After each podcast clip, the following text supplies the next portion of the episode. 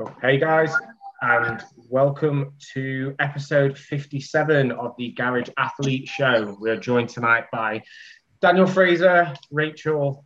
Uh, completely forgotten Rachel's second name now.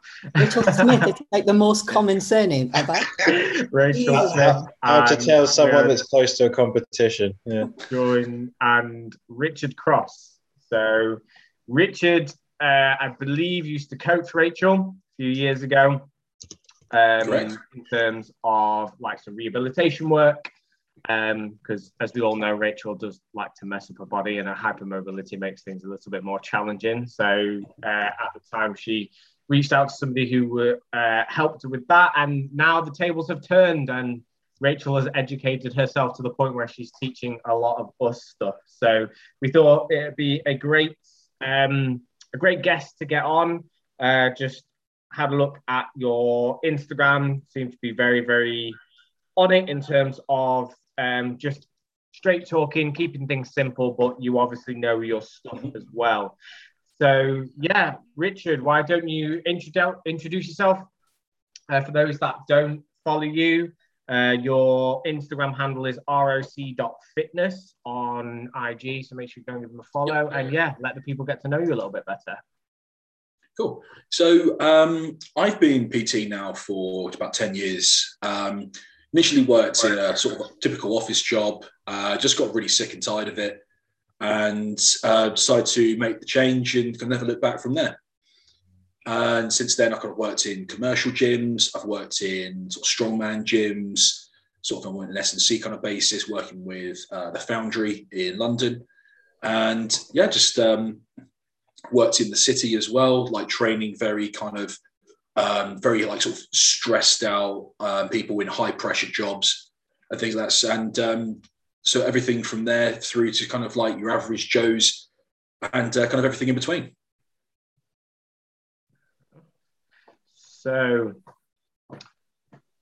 I can see that you've moved into kind of like uh, online coaching. So when you you know, you've obviously worked in all these kind of like different areas, where would you say like you the type the type of client you prefer to work with?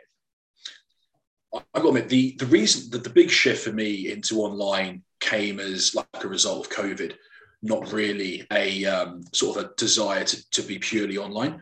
Um, I had the fantastic idea in 2019 to ditch all my online work and go purely into one to one, Okay. which was a brilliant idea. Uh, obviously, then going into 2020. Um, but yeah, so obviously, off, off the back of that, a lot of uh, PTs now are in the uh, online space, a hell of a lot more than they would be, and I, I'd definitely classify myself in that.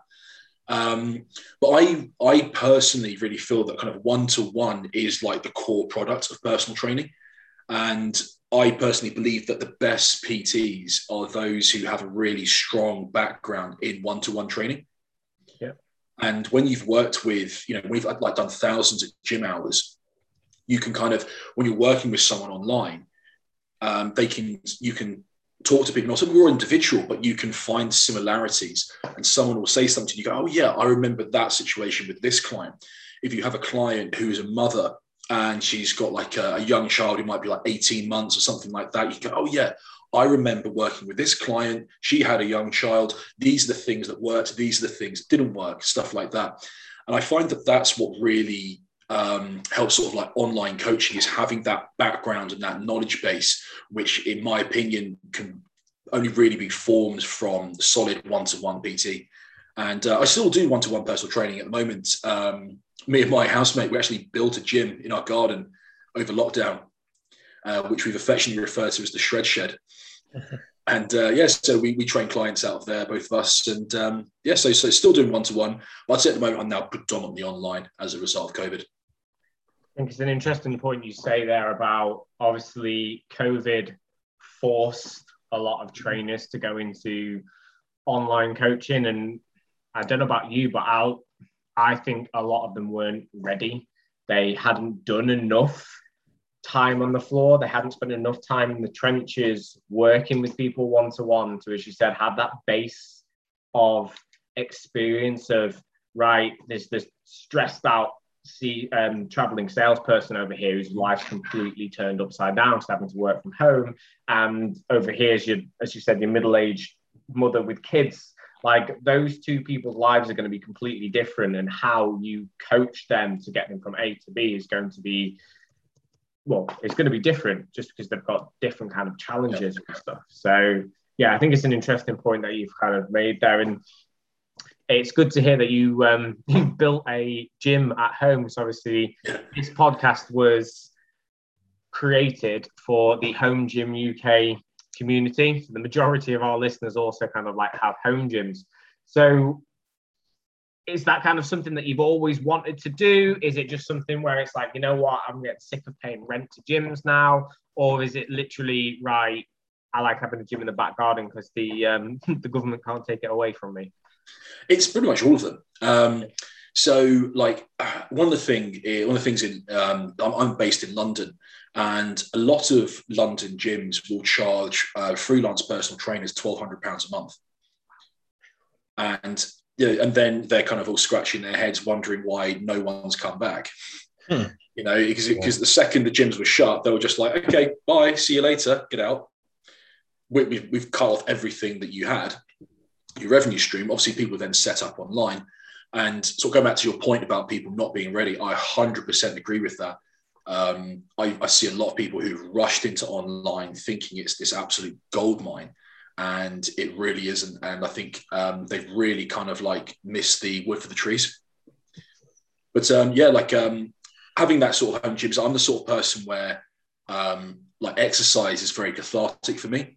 Um, it's I really enjoy it. I really um, like I like keeping in shape. I like exercising. I'm a bit of a fidgeter, so it's really good for me physically, mentally, and also I've built my kind of ethos and training um, sort of my training plans over basically around free weights and barbell movements.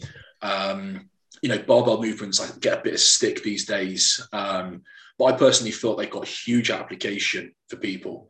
And um, so, you know, for me, I don't need, you know, tons of kit.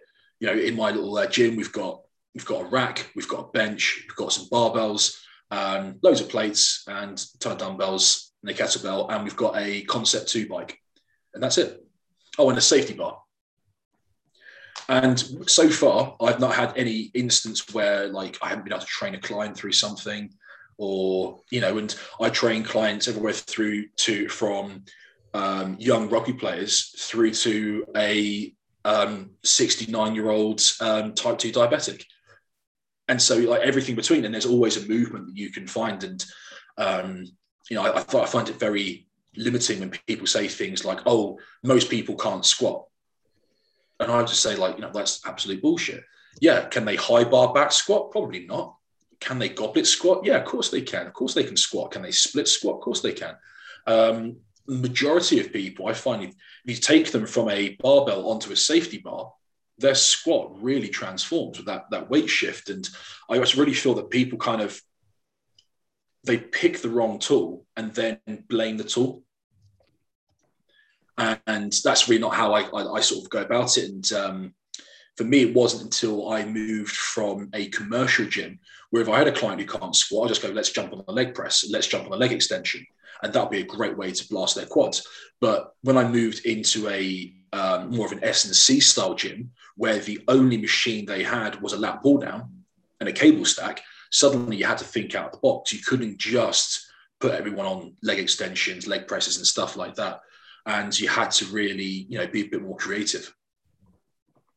Yeah, that's part of the joy of home gyms. I think I've, I'm hoping to train a bit tonight. I've just got a lat pull down, and I'm kind of like, oh, I could do a hamstring if I do this, or I could do this, and then you suddenly get yeah, thinking a lot. But I think clients kind of like I, I moved. Um, it sounds like we got sort of similar sort of situation. I was in a gym pre-COVID, but luckily I had a online base similar to how Don was um, before lockdown happened.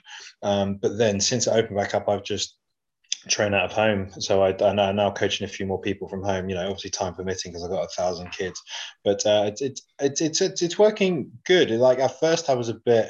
I don't know if you found this with setting up your gym. I was a bit nervous. Would people want to train in my home? They think, oh, it's a bit, you know, a bit rad, you know, coming into train this home. They're used to these thousands of pounds of gyms. But I've actually probably found it's been the other way. They quite like that it's just like a, you know, their own space where they're in, don't have to wait for anything. Obviously, you can keep on complete control of sanitization and that kind of stuff. But then it's almost like, you know, they get quite a lot of the session because it's just you two there, no distractions, all the kits based around them, and you can get some good sessions in. I'd agree with that 100%. Um, I found that clients liked it, and me and my um, housemate, who um, so he's in the Marines, and so obviously he wanted um, you know some place where he could keep his fitness levels high as well. So obviously, that's very important for him, and um, it was kind of as much for us as it was for our clients. But um, yeah, yeah, like you know, so we wanted the gym to actually kind of look quite decent. We didn't want it to kind of you know look too shabby, um, so we bought one of those home off outdoor office units Oh, cool. Um, from that, and then we're very lucky to get our hands on some proper gym flooring as well. So the cool thing is, is that it smells like a gym because of the gym flooring. So got like real like thick padding in it. Um, so that's kind of cool. Question we get asked in the home gym group: flooring. it's yeah. become So we were very lucky that um, the foundry we worked, they had refurbed. They put in some new stuff, and basically we managed to get some offcuts of the flooring. Awesome. And so we were very, very lucky with that because it was just basically it came across at the right time. We were able to pick some up.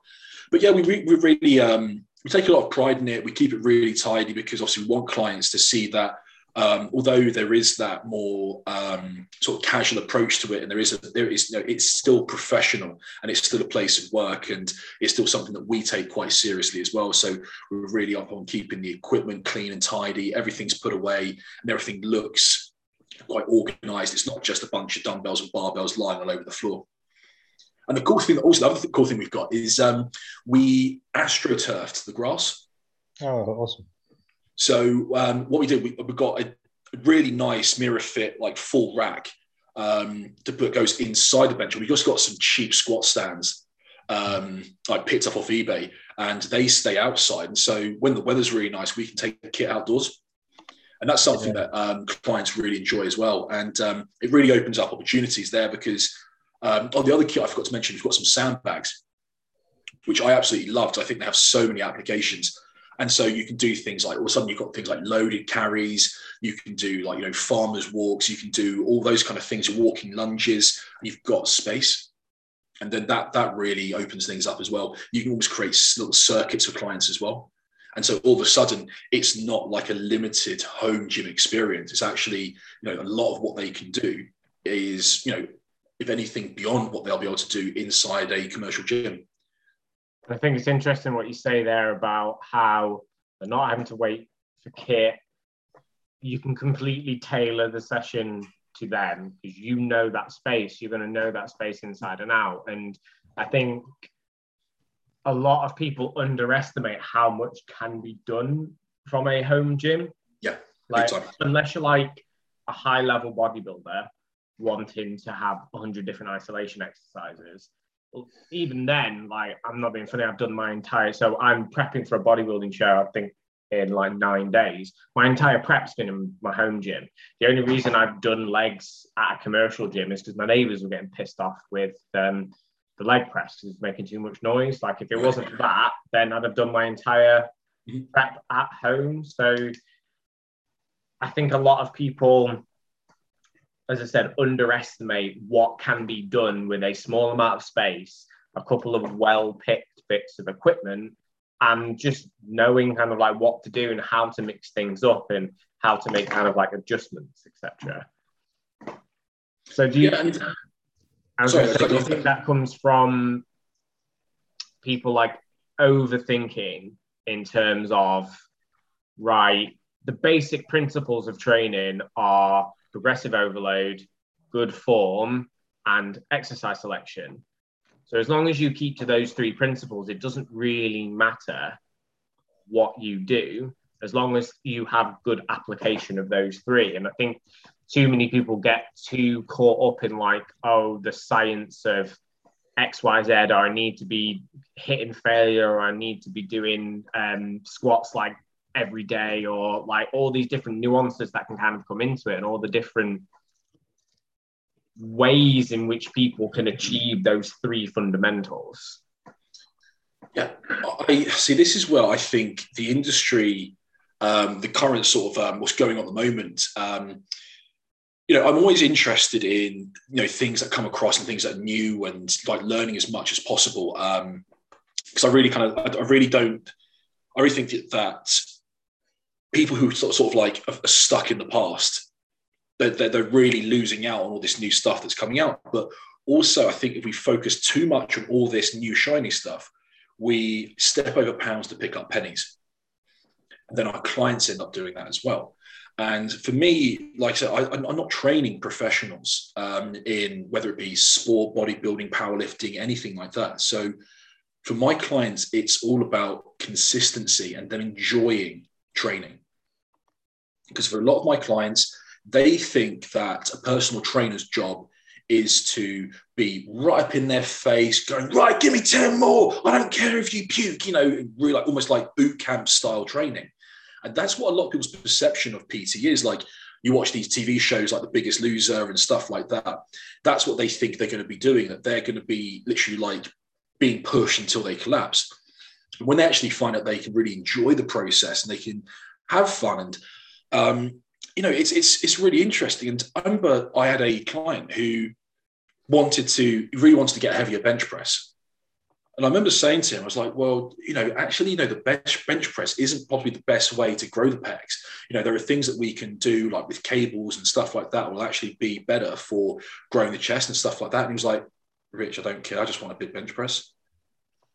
And at the end of the day, the, the, what the client wants, I say, I always say that the job of a personal trainer is to be a facilitator of what the client wants.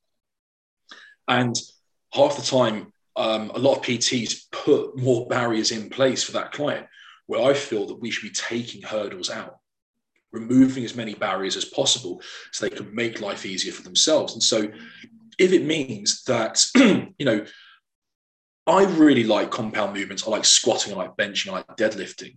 Um, I would find doing a seated cable, um, you know, cuffed cable fly boring as fuck. I, I, just wouldn't want to do it. And if it was on my program, I'd probably do one set and I'll skip the rest, or I just skip it entirely. But if it's a bench press, I'll do it. And I think that's where, for a lot of clients, um, we need to find actually what they enjoy, get them into the habit of regular exercise, get them enjoying the process, rather than trying to overcomplicate them with tons of uh, new info. Like I had a, um, a client a little while ago, and I said, "But we're going to sit down and talk through his nutrition." And then he he came out with, "Oh, I'm really looking forward to this because I keep hearing people talking about a macro, and I'm really like keen to learn what a macro is." And he had no idea about those. And that this was his level of understanding. And this this guy is a smart guy. You know, he runs his own recruitment agency in like in the city. Like, he's a very successful bloke and it's just like that that's how like you know our understanding is very different to our client's understanding and so then if i start talking to him about you know um, like glycogen levels and insulin hormones and oh well make sure you're doing this because otherwise your ghrelin levels will rise and stuff like this. It's completely overloading them with useless information that they really don't need. And then they end up just not getting the benefit from it. Um, one of my clients was saying a while ago that he saw a post online where someone was talking about um, artificial sweeteners in some people can cause um, what do they call it? Gastrointestinal distress. Yeah. Right. I've heard that before as well. To those people, if you say gastrointestinal distress, they instantly think the creature from Alien is basically just going to come out of their stomach and like rip them open. Right? Not just they might fart a bit more. Okay. Like, which is really like the big thing. So this then person stopped eating protein bars and stopped taking uh, protein shakes because they're like, oh, because it said it's got the artificial sweeteners in. I thought I should avoid that. And it's like, no. Now you just basically you, you're taking like 40 grams of protein a day out of your diet. Or they might go to a, a sugary alternative, and if they're trying, so they might go for full fat mm. Coke rather than diet Coke. So I, I had that. that discussion with somebody the other day. Well, as, well, me and Dan have both just picked up our. Well, I've got flavored water here. Delicious, Well, delicious. It's yeah. Morello Cherry Freeway, the hallmark of quality from Lidl.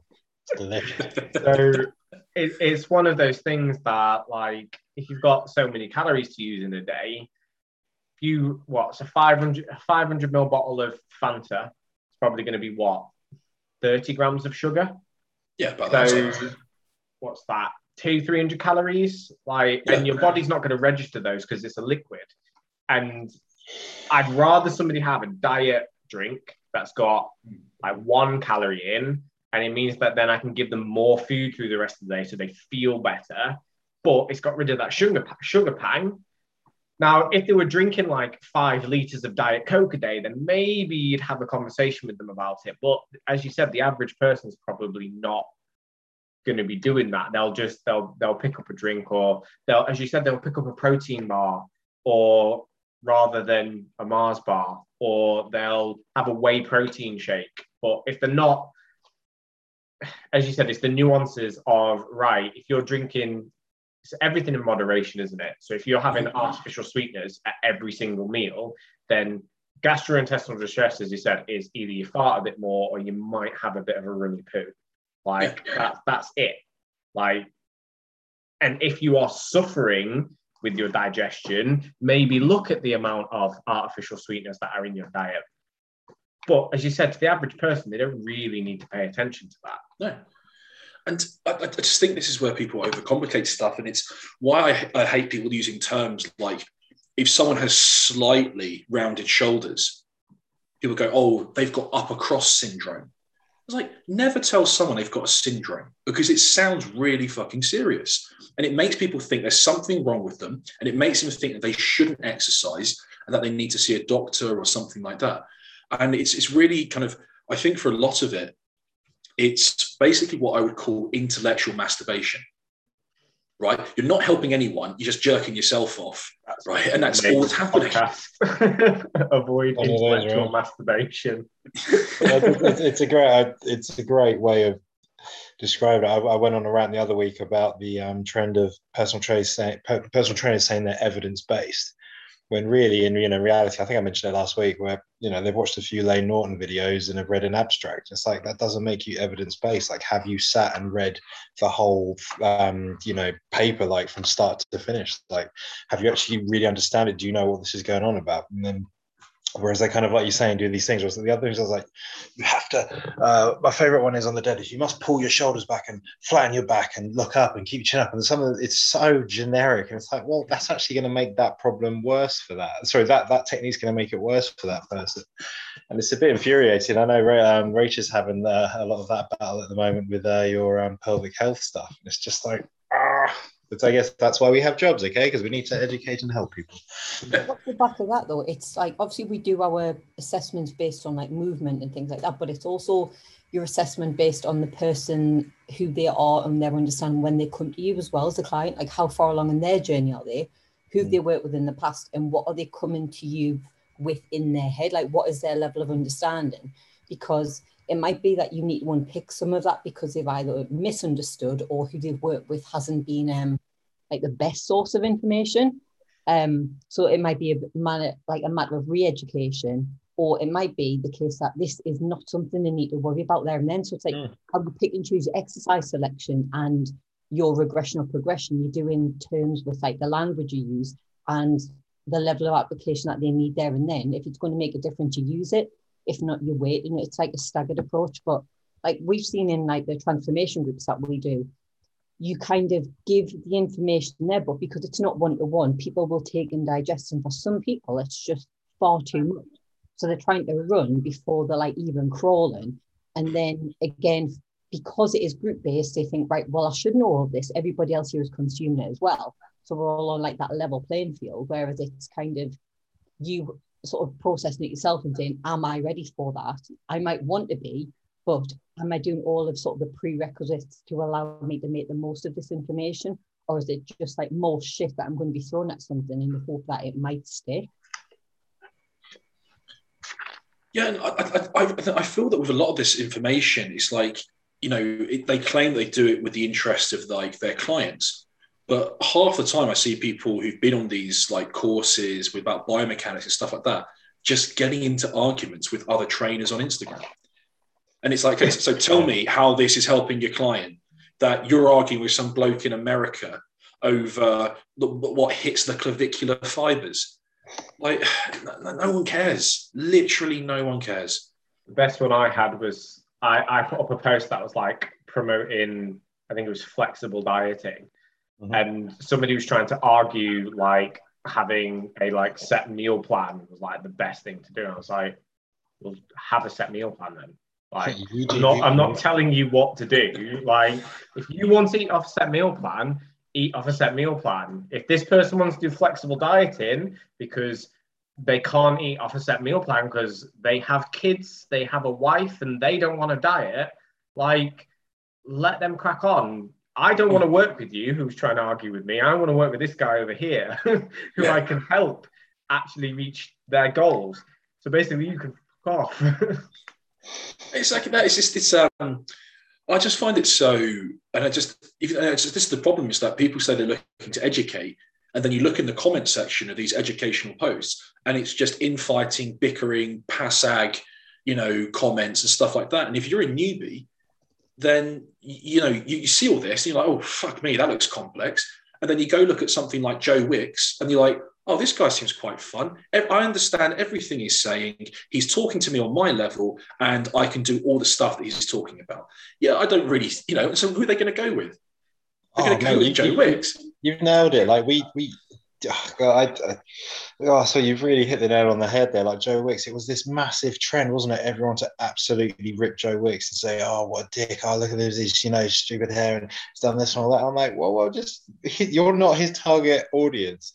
And you know, even he, I know he said some, made some bold claims with his recipes and things. I think, but then with you know, not bold claims. There was quite a lot of calories and stuff. It's like we've all done that when we were younger, right? But then it was more like I think he has gone a bit more um, backtracked in terms of sorting out the calories in his recipes and stuff like that. But at the same time, you know, this guy is insanely successful. And you know, we we had his PE stuff on when we were home, and yeah, it's you know, it's just kind of mindless hit. It's quite, it was quite funny watching him jump around for ages and all that. But I was like, you've got to remember as a trainer, as a coach as well, you end up working with a lot of people that have started with Joe Wicks and then want to learn more, and then you end up working with a lot of them. So you shouldn't. I don't think people should hate him so much. I, after watching him do all this stuff, I, I think he's quite funny. I've, I've learned to quite like him.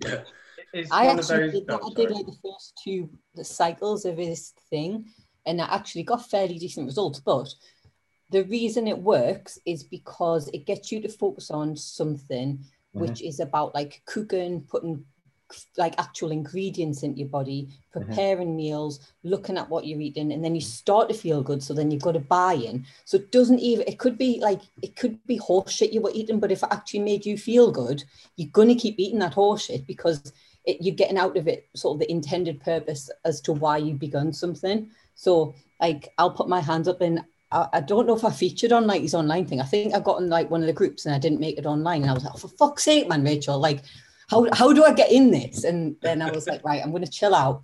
Yeah, but that's like actually what got me into yeah. sort of looking after myself a little bit. So yeah. I am all about Joe Wicks.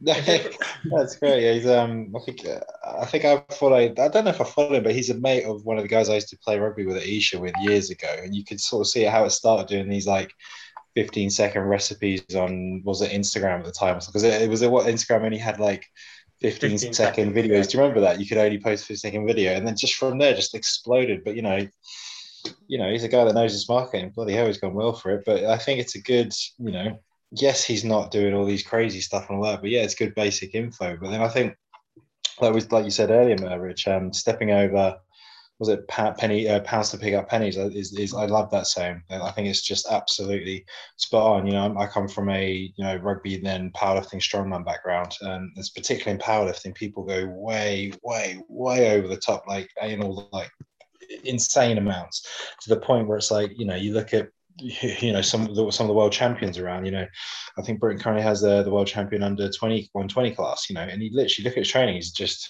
in the garage you know, training from home, smashing, you know, nailing his five fives, nailing his three eights, doing his heavy triples, adding a bit more weight. Just very simple thing, but the consistency over years is what's, as well as some genetics, as well as what's gotten those results. Not worrying about what tension band should I use, or is this chain the right height, and you know what degree of my bench should I use? And it's like, well, it's yeah, majoring in minors. It's like looking at you know people like Luke and Tom Stoltman. Mm. The guys who just basically just who are just so, so, so good at the basics. Mm. The point where they've turned it almost into an art. And that's it. And I say that, you know, kind of going back to that Joe Wicks thing, like, oh yeah, but he used to have these really high calorie recipes. Yeah, and Charles Poliquin used to tell people if you have a sugar craving, mix five grams of glutamine with double cream. Oh, I love the old Poliquin. Do you remember the old T Nation yeah. days? Like, did, did you ever do it? When you, I, I, mate, I'm not joking. I think for a few months, I had something like 45 grams of fish oil a day because Poliquin said I should. Like, yeah, take you used to have the thing of you take one gram per percent of body fat. Yeah. And all this stuff and all the biosignature stuff, like it's, it's, it's mad. And, um, you know, it's like, you know, no one will call that out, but we'll call out Joe Wicks and go, oh, that's irresponsible because he put halloumi in one of his recipes. Yeah, it's, it's insane, isn't it? It's like, you know, it, it, what it is, is it's jealousy yeah, I think so. It's, I think so. It's the fact that actually Joe Wicks knows how to market himself. He knows exactly the type of people he needs mm. to work with. That whole um, he got in there first with like the, the kids workouts. It wasn't the kids, so he and it's the parents that he wants. he did all those things for free, gave up his time for free. He had a captive audience. I think his following jumped from a couple of million to like tens of millions now. And every single time somebody'd be like, oh, you shouldn't do that. You shouldn't be making money off it. You should give that money to the NHS. He went, you know what? That's going to be a fucking great thing to get me in the paper. I'm donating everything YouTube's given me and I'm giving it to the NHS. Mm. So screw you guys who, and now he's, he stopped doing that. But all those followers that came, that came to him in that time, mm when he puts out his new program, his new paid program, guess who's going to all see it first? Yeah. So all these people that are salty because he's doing well for himself, it's just like get to know your audience better, stop focusing on what somebody else is doing, and improve what you're doing. Focus on your business yeah. rather than what everybody else. Training like that though, because like we've seen in like the groups like in our previous one and in the transformation group now as well, comparing yourself to other people throughout the process. And it's like, even if you've done exactly the same thing as them, same starting point, same everything, you are physiologically a different human and you are going to respond differently to everything.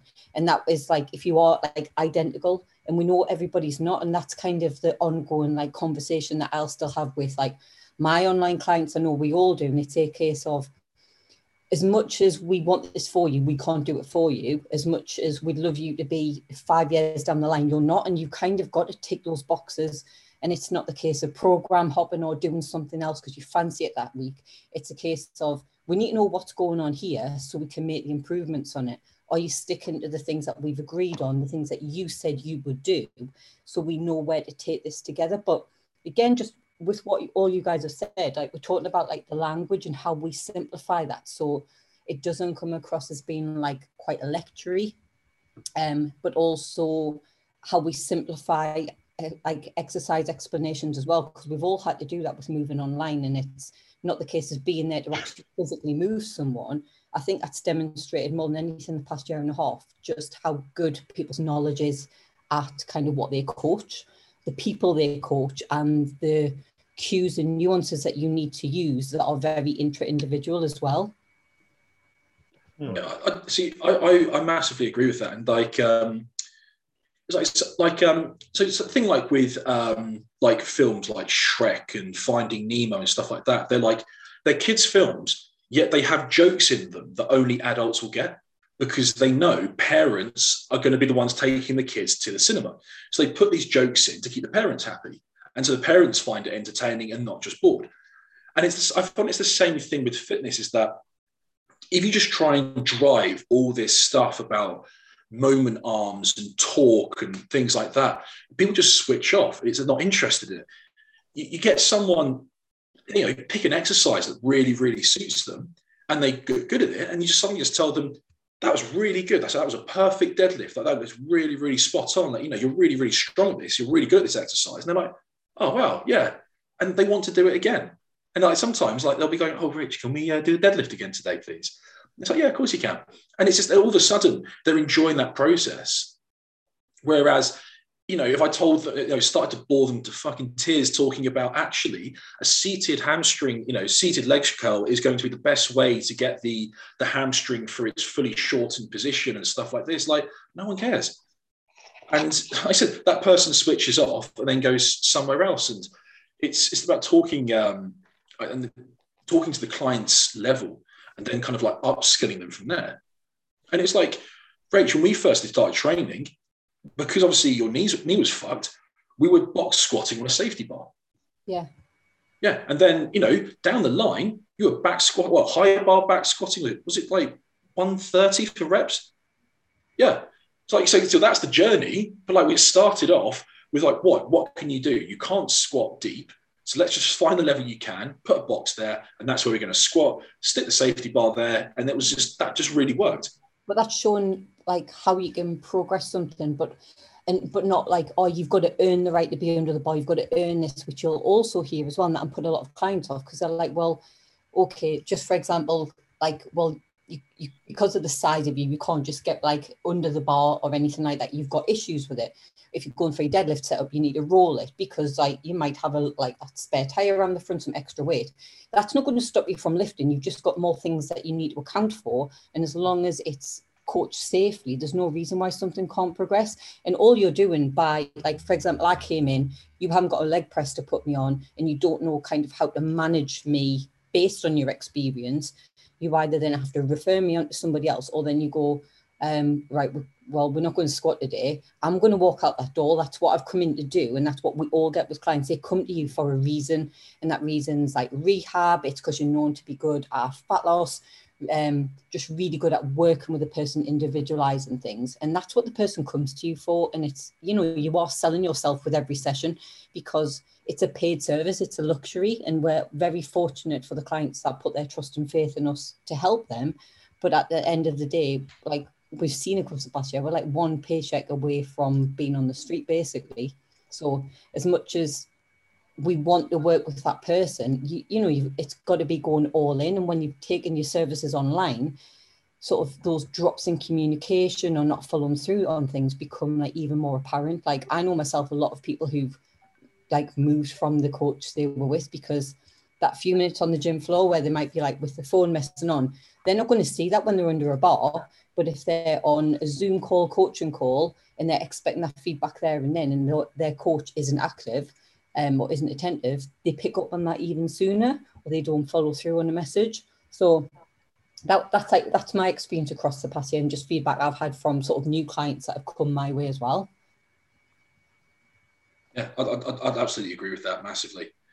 And um, yeah, like it's it's a it's kind of like you know, fitness game never stays still. It's always changing one way or another, and you know, it's, sometimes it's quite hard to stay in front of. But then, like I said, I think that's that's part of the challenge. Is I think there's always going to be sort of misinformation. Like when I when I, when I first started getting when I first became PT, like um, Atkins was like the big diet that everyone was following and then it then it shifted to um, you know it shifted to other diets and stuff like this, and then it was like the Cambridge diet, the cabbage soup diet, and then it comes sort of then it went sort of went to keto. It was like Atkins reinvented, and the cycle starts again. And there's always going to be that misinformation out there. There's always going to be that, that stuff that we have to combat. Like you know, previously was like you said, it was people on Atkins battering themselves on HIIT and people were dropping like flies in the gym and passing out. And you see that same thing happening again with people who are on keto and are doing HIIT workouts and stuff like this. And um, then people who are kind of getting into CrossFit and then again trying to, you know, follow these like paleo diets, but do incredibly um, high intensity workouts and end up with some, you know, either they end up passing out hurting themselves, potentially getting like I've had a client who got a rhabdo from going to like CrossFit because very, very first session was given a 200 rep workout. So it was like um, you had to do like 200 overhead presses, 200 press ups, 200 air squats, 200 this, 200 that. Like insane amount of volume for someone on their first session. And uh, yeah, they ended up getting taken to, um, to hospital with uh, rhabdo. Jeez.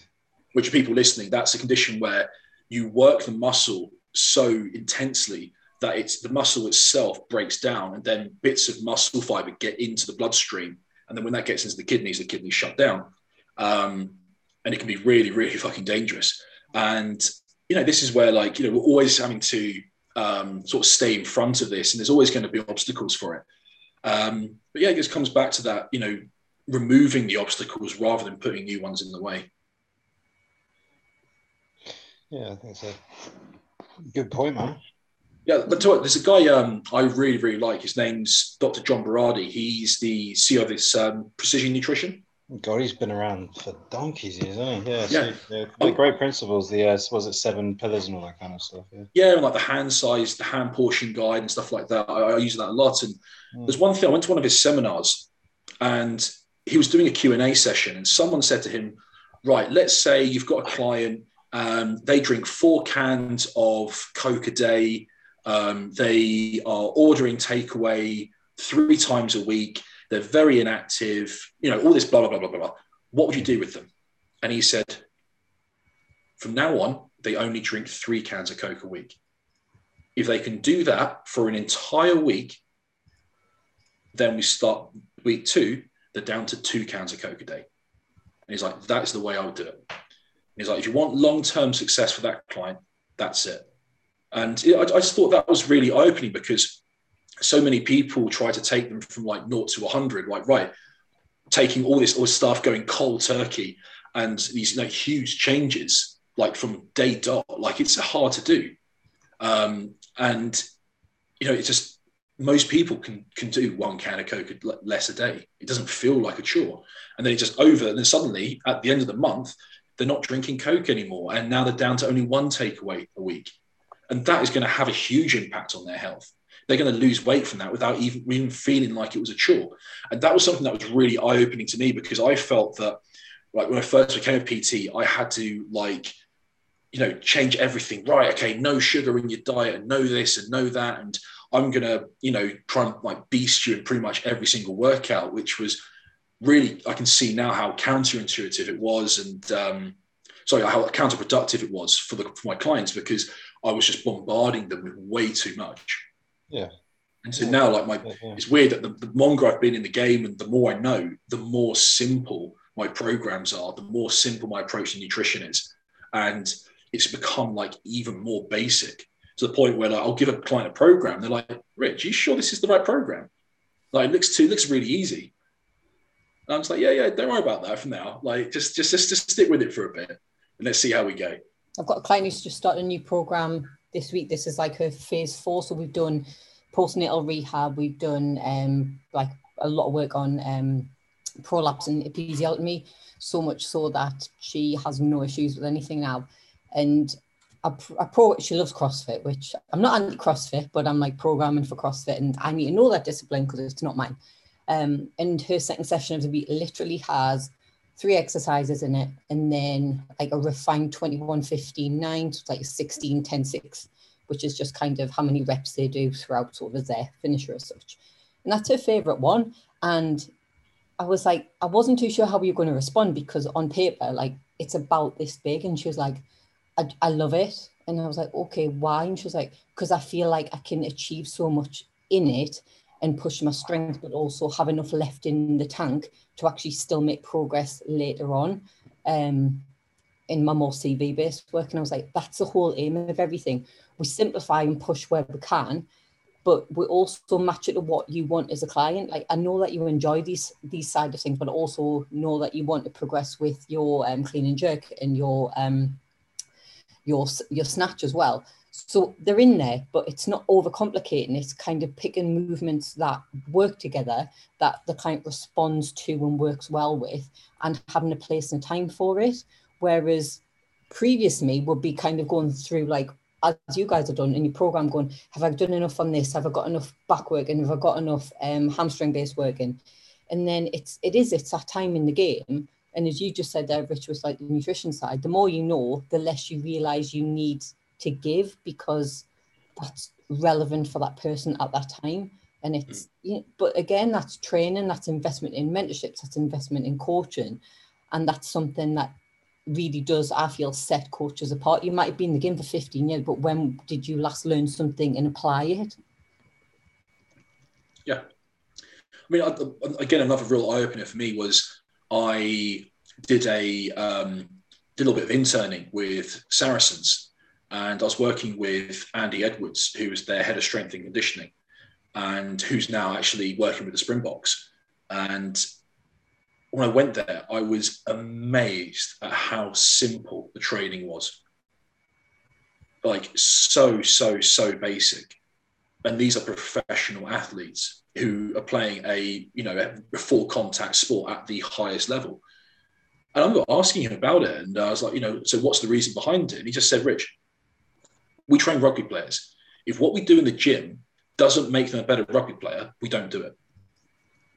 So he goes, if I, you know, if someone's absolutely smashed to bits because they did way too much, you know, lower body work, and now they're sluggish and slow around the pitch, it hasn't helped them. Mm. And it was just, it was that, and it was just, it was that. It's like, what's going to help them be a better rugby player? That is my job. it's not my job to beat people, to thrash them, or anything like that. It's like, what's going to help them?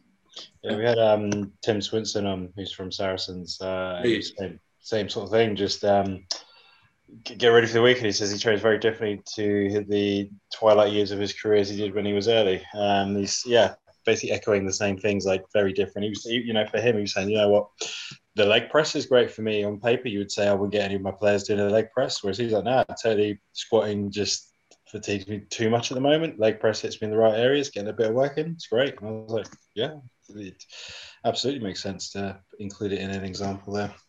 Yeah, yeah it's kind of like the Tigers whole... once did an entire season, and their main lower body movement was leg press. Mm-hmm. And it's just like this is a Premiership side, like these are professional athletes, and people get like way too fixated on certain things, and they think that the successful teams have got like some magic thing that they do. Mm. Absolutely mm-hmm. not. Absolutely, no, I agree with you. That hundred percent on that one. Absolutely, man. So I think the um basically we'll sort of bring it to a close, but I think the main points of today was kind of, you know, focusing on the you know what is actually important what's going to change you you know not majoring in the minors and you know just sort of breaking it down i think if you know this has come away from here it'd be certainly what small changes can you make to your training your lifestyle diet that can you know, add up every day we talk about percentages 1% every day what can you do to mm. sort of slowly build that momentum up and get that train rolling and you know if you did one little thing every day you did that every day for nine months you'll be in a completely different place eh yeah. I read this awesome stat about Djokovic, um, the tennis player, and it said that when he was something like 60 something in the world, and versus when he was number one in the world, is like he only improved his game by 5%. But it meant every single game he was winning 5% more, more, more points. And that was the difference that got him to number one and like people really underestimate small changes, really underestimate, and um, they can't they don't see that it's like I always say like small. It's like compound interest. It starts out small and then it snowballs and it grows out and it grows out and it grows out. And um, yeah, like I said, just people majoring in the minors, they put in so much work and they don't get much out of it, unfortunately. And that's where I'm a big fan of the small stuff. Definitely. Well, it's been great to have you on today, Richard. Um, I think thanks so much.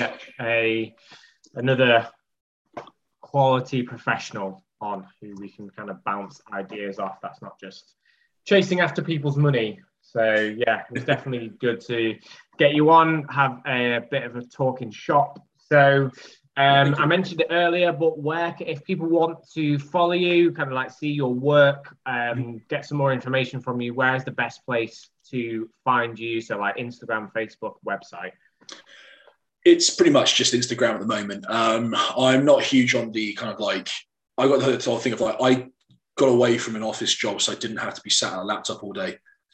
And so, like, I just hate being sat at a laptop. So I'm really kind of like, I should have a website and stuff like this, but I don't. But um, yeah, so uh, my Instagram is pretty much where people can find me, which is just roc.fitness.